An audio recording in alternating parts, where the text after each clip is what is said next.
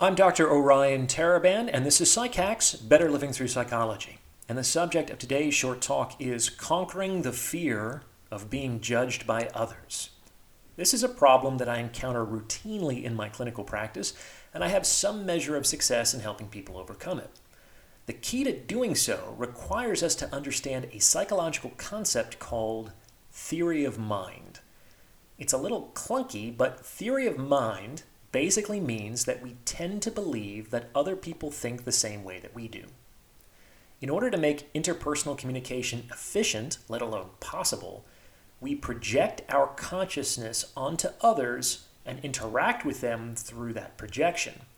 This process is unconscious and functionally inescapable. Theory of mind is a kind of necessary evil, because it's just not possible to directly experience the content of another person's consciousness. And it's generally safer to assume that, despite all our differences, we have more in common than we don't. Like, for example, we assume a common preference to avoid pain and disrespect on the grounds that we ourselves would prefer to avoid those, those same things. And this projected assumption keeps society more or less civil. So you can see how theory of mind can facilitate prosocial affiliation. Theory of mind can also be an effective means by which to change our actual experience of reality. Let's get a bit more concrete.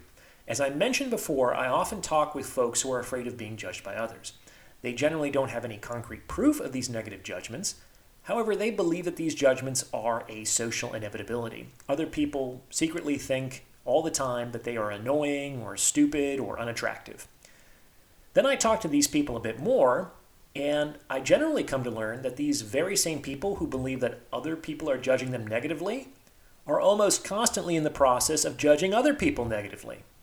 These folks are often very, very judgmental of other people, and by virtue of theory of mind, they assume that other people are behaving in the privacy of their consciousness the way that they themselves are behaving in the privacy of their own consciousness. And they are unconsciously projecting this tendency onto other people. Basically, if I'm negatively judging other people on a consistent basis, then I'm going to assume that other people are doing the same thing as a matter of course. So what does this have to do with changing our experience of reality? Well, according to theory of mind, we can change our experience of reality by altering the content of our own consciousness. For instance, I typically ask those with a fear of being judged to become increasingly mindful of their own negative judgments of others and to address them with the block and replace technique. And when the frequency and intensity of their negative judgments of others begins to decline, lo and behold, all of a sudden, people don't seem to be as judgmental as they used to be. It's fascinating.